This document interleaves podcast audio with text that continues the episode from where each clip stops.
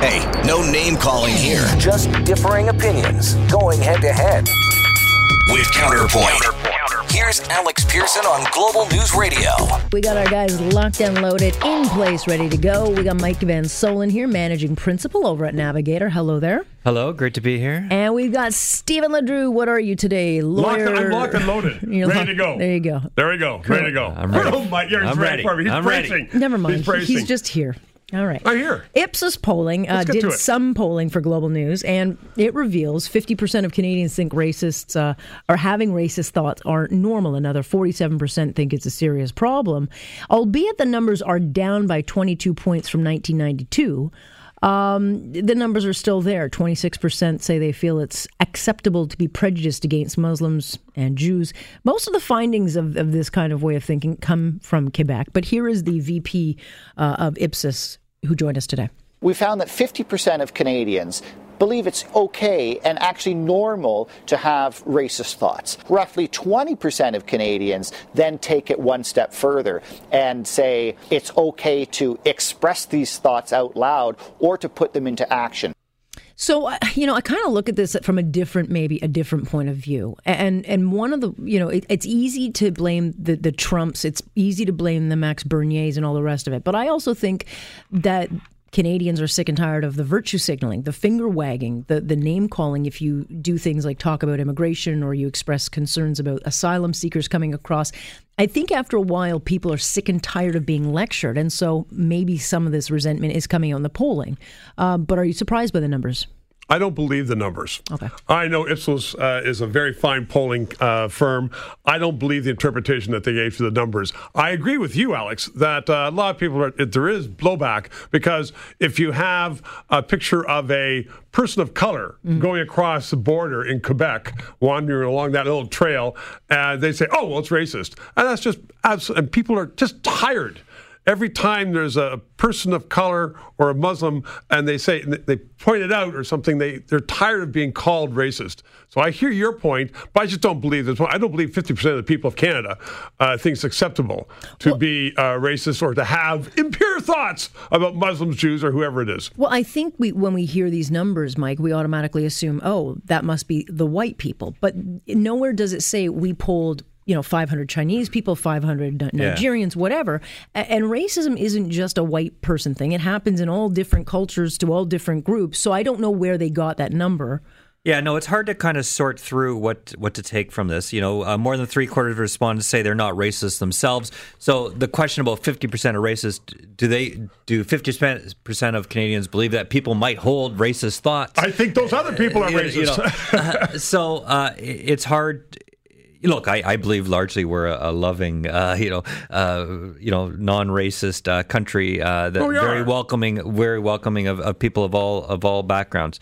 Um, but I do think there is something to what you said that we do live in a society where. Um, look, you, you, you, it's it's an offense to uh, offend anybody. So we, we just don't have uh, proper conversations about issues anymore. Uh, you know, this starts at the universities. Uh, we we see it in society. We see the virtue signaling that you talked about. Um, Well, you It's the see it. You attack on see free it. speech. Well, you It- see it, it's though a- when the government, the provincial government, asks the federal governments to pay for the costing to asylum seekers, and then they're Right. called un-Canadian. I mean, that's Right, and, and so that creates this little pocket of people. I think, I, you know, so. Uh, you know, they want to talk about Trump and Maxime Bernier, and yeah, that does create these pockets of people with sort of pent up anxieties uh, uh, about what the, our politically correct culture, and so then we see sort of the worst features of uh, of some people's uh, sort of worldviews uh, sort of come to bear. But but I think we got to look at the whole system. This right to not be offended uh, it plays there's out no in right. political correctness. That's not a right. I, I know, but but it actually is Some a right. It's almost it it's almost a it's almost become a codified right today in society to not be offended. I mean, and everybody's But you know what? Then don't go on social getting longer media. I fight. I fight against that because I just think I that is appreciate so that you do. wrong. It's just I, I th- and you have a point. You have a point. I've uh, written some things or said some things, and people in social media can just go wild on it. It's just so wrong to go wild. There's it's a- against free speech. There's a U.S. Supreme Court judge uh, who said something, you know, to the effect that you know your, your right to make a fist and, and swing swing your hand stops where the other person's nose begins. I think that was Learned Hand, and I think I took American constitutional law. I think it was 1932. The problem is everybody's noses are getting longer and longer, and it's harder and harder not to hit Only, them. only if you're in federal office are your noses getting well. longer because they're telling more lies every day up there. Yeah, well, they're they're the ones who also want to stop the uh, fake news. The liars of Ottawa want to stop Hmm. fake news. All right, let's uh, talk a little bit about the Trudeau Liberals launching this new Canadian tourism strategy aimed at boosting international visits to Canada. You know, during uh, seasons that aren't necessarily the most popular, so they're going to pump 58 million bucks over two years to help cities market their strengths. Let's take a listen to one of the um, silliest MPs as to how she wants to market this. Canada is big and beautiful. We have so much potential to build on, like our beautiful fall colors, our snowy winters, rich indigenous cultures, safe communities for LGBTQ2 travelers, and we have some of the best culinary chefs. Okay. Tourism around the world is booming. Seriously, The rich future is bright indigenous for colors. in Do you think uh, some people up north were going to ship plane loads in when Trudeau comes back from somewhere? Okay, bring them on my plane and go and have them watch. What are we paying $58 million though for? Like, I don't understand this. We just, we're hearing at the provincial levels, they've got all these budgets to do tourism, you know, Yeah. uh, you know, marketing. We've got it. Why are we paying all this crap This for minister this? has I nothing don't else get to it. do. Th- This is, just, this is just where I mean, this is why I'm part of small C conservative. I just think government stick in your lane.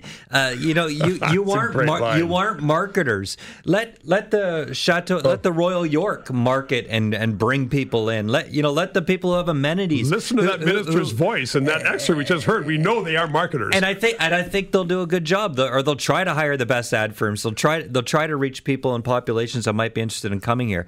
Why government is getting in the business uh, business of marketing tourism? Uh, these are the type of things that drive me wild. Canada's back. Well, it's also the minister who spent upwards of 150 million dollars on a birthday party the prime minister didn't even show up to. I mean, it, her record is not exactly She's the fantastic. one that did the deal with Netflix too. Yeah, I think it was, you know, tax-free. Not the brightest bulb. No. However, there she's lit uh, all Well, over. she needed something else to do. That's my point. Up again.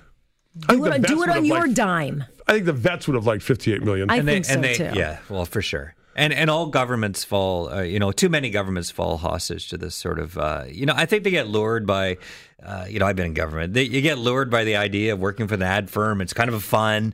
It's I not, know. it's we'll not, talk it's about not the your pretty fall money. colors. Oh, it'll be Um, one. And the and- snow. Don't forget the snow. It's so white and fluffy. Oh, we can put some dogs in there. The sledding. Oh, it'll Wait be a second. wonderful. I see the makings of an ad here. Yeah. an ad here on 640. Jeez. Oh, yeah. You don't want my ad. Well, I Um, thought that was pretty good. There you go. Let's talk a little Waste bit. of government money. Let's talk a little bit about another poll, another day, another poll. This one coming from Environics uh, research saying 75% believe Ford's PCs are on the wrong track. And then I looked to who did this poll, um, and this was a poll done specifically for CUPE. So this is a poll done for Union. It's has a, a bias already on it, Mike.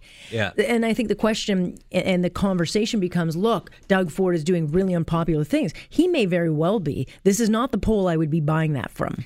No, and uh, with great respect to some of my friends uh, to acknowledge over at Environics, um, this is a tough one. I, you know, I I think Michael Adams and the crew over there do a lot of good work, and they get into a lot of great pieces. This is a paid for piece. We shouldn't take, uh, you But know, it should be illustrated. This was done for a. It was done for keeping. Look, and, and you know, my firm we get paid by by uh, outfits to uh, to to to do Torque polls numbers? as well. And uh, I mean, there's there's only so much within your, your research, uh, but I just don't believe. I, you know I, I said this to some folk uh, some folks up at the street at Queens Park today. Uh, I think Doug is doing better than some of the recent polls that have come out have suggested. I think the conservative base, the people who voted for him, uh, he's largely doing what he promised to do. And further, he is in the toughest part of his mandate because this is where he has to cut Uh, and, and frankly, he hasn't even cut money. Uh, you know, overall spending in health and other areas uh, is growing. He's just trying to sort of bend the curve a little bit. But yet, the you know, in a world where there's a group after group after group who uh, you know they're the day's sort of token uh, organization who's losing money. Some of them well-meaning, some of them doing good stuff, no doubt. Uh, but as a province, we can't afford it. We've made a decision as a province that we need to sort of pull this in line.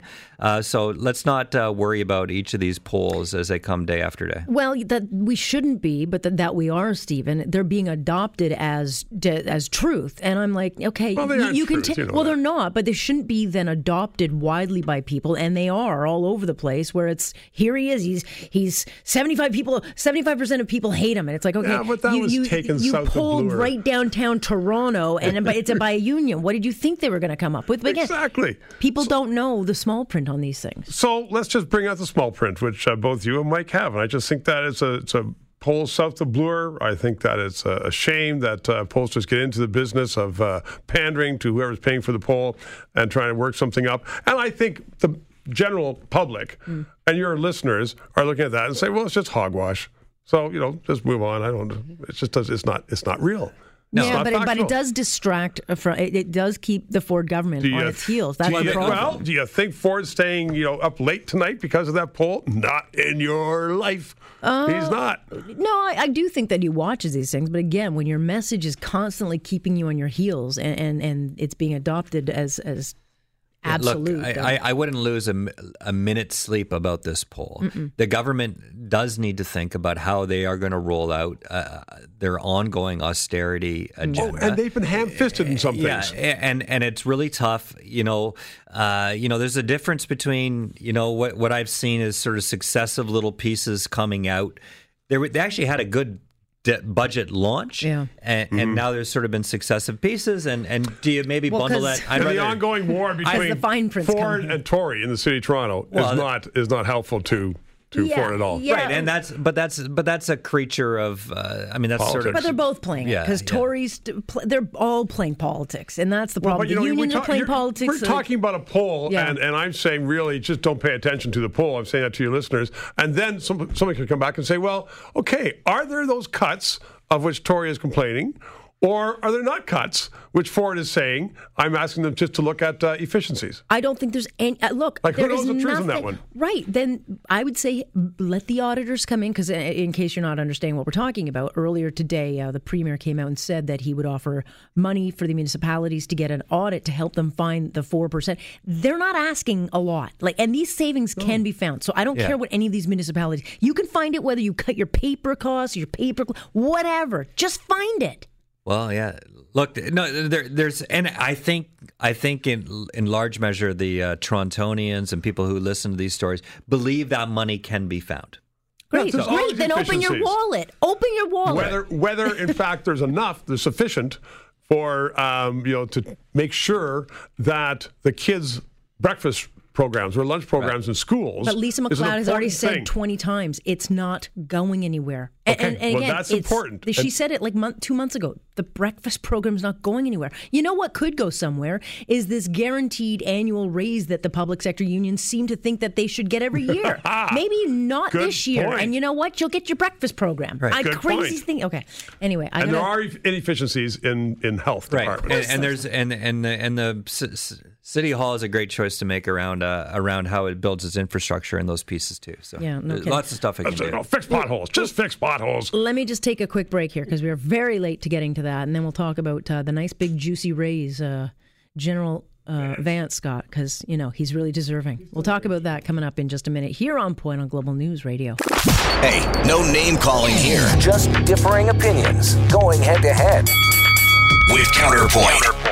Here's Alex Pearson on Global News Radio. Stephen LeDrew likes to be called names. He said that, No, so I like d- to call other people's names. Okay, so- and defend myself when Mike calls me names. and that He is does that during breaks, you know. As Mike. Mike is the the, uh, the strong silent type. Mike Well- Van Soul enjoying it. oh, it's good for good for radio the strong silent thing.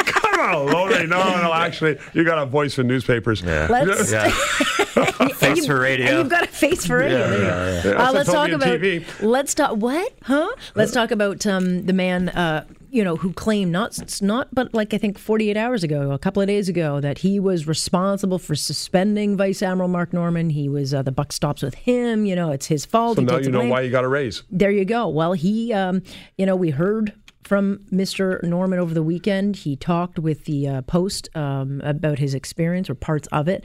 And when I read that article, I thought, why has the general not been fired? And now we read today that not only is he not fired, he got a $50,000 raise to $306,000. And that was all on the recommendation of the Prime Minister, Mr. LeDrew. Because he tried to take the fall for the prime minister. He hmm. said, the, as you said, pointed out, Alex, the buck stops here. It was my responsibility for saying that the prime minister now clearly rewards him with the maximum raise he could give him under any of the rules in Ottawa. So give him another fifty thousand dollars. Most people look at that and say, "Okay, you really, really screwed up."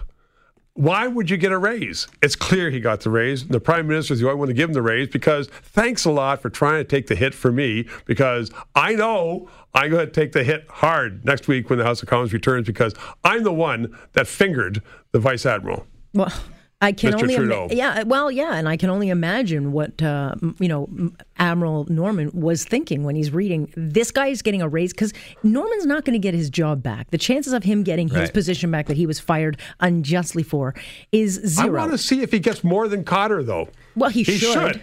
and it should come out of the pockets of the people that fired him. Maybe he can get some from the raise from his rents. But honestly, Well, as for Vance, I mean, you, you jump on a landmine for your country. Uh, you get the Order of Canada, or For your you get- country. at least For you your get a fi- country, at not you for your government- for well, a this- government. This, is how this is how they would think about it. Right. Uh, the, you know, you at least get a fifty thousand dollar raise. I mean. I, I don't- even know that there's a lot of interpretation that's required. It's so plainly obvious. Well, don't, but are, how- they can't possibly be that stupid that they don't see the optics of this. Like, are, I know, I know, it's an Come oxymoron on. that I said that, but like, honestly, does no one in Ottawa think what's this going to look like two days after Mark Norman's broken his silence? You think, yeah, this is, a, yeah, let's give it to him. He's earned it. Oh, yeah, I would. I would say. charm I'd say. everybody. I would say it's hard to see around a corner if there was like any corner between like giving him a raise and like this story being here Trudeau today. is counting on charming Canadians and saying, "Yes, I made a few little, maybe a few little errors." Yeah, but after not a while, the hot guy at the bar that everyone's wanted and had a ride with, after a while, that guy's not so hot anymore. He's just the guy at the bar that's trying to charm a bunch of, uh, yeah, after a while, that- that, guy becomes gross. well, you know, Just that a saying woman that's thing? I don't understand. No, that's that. just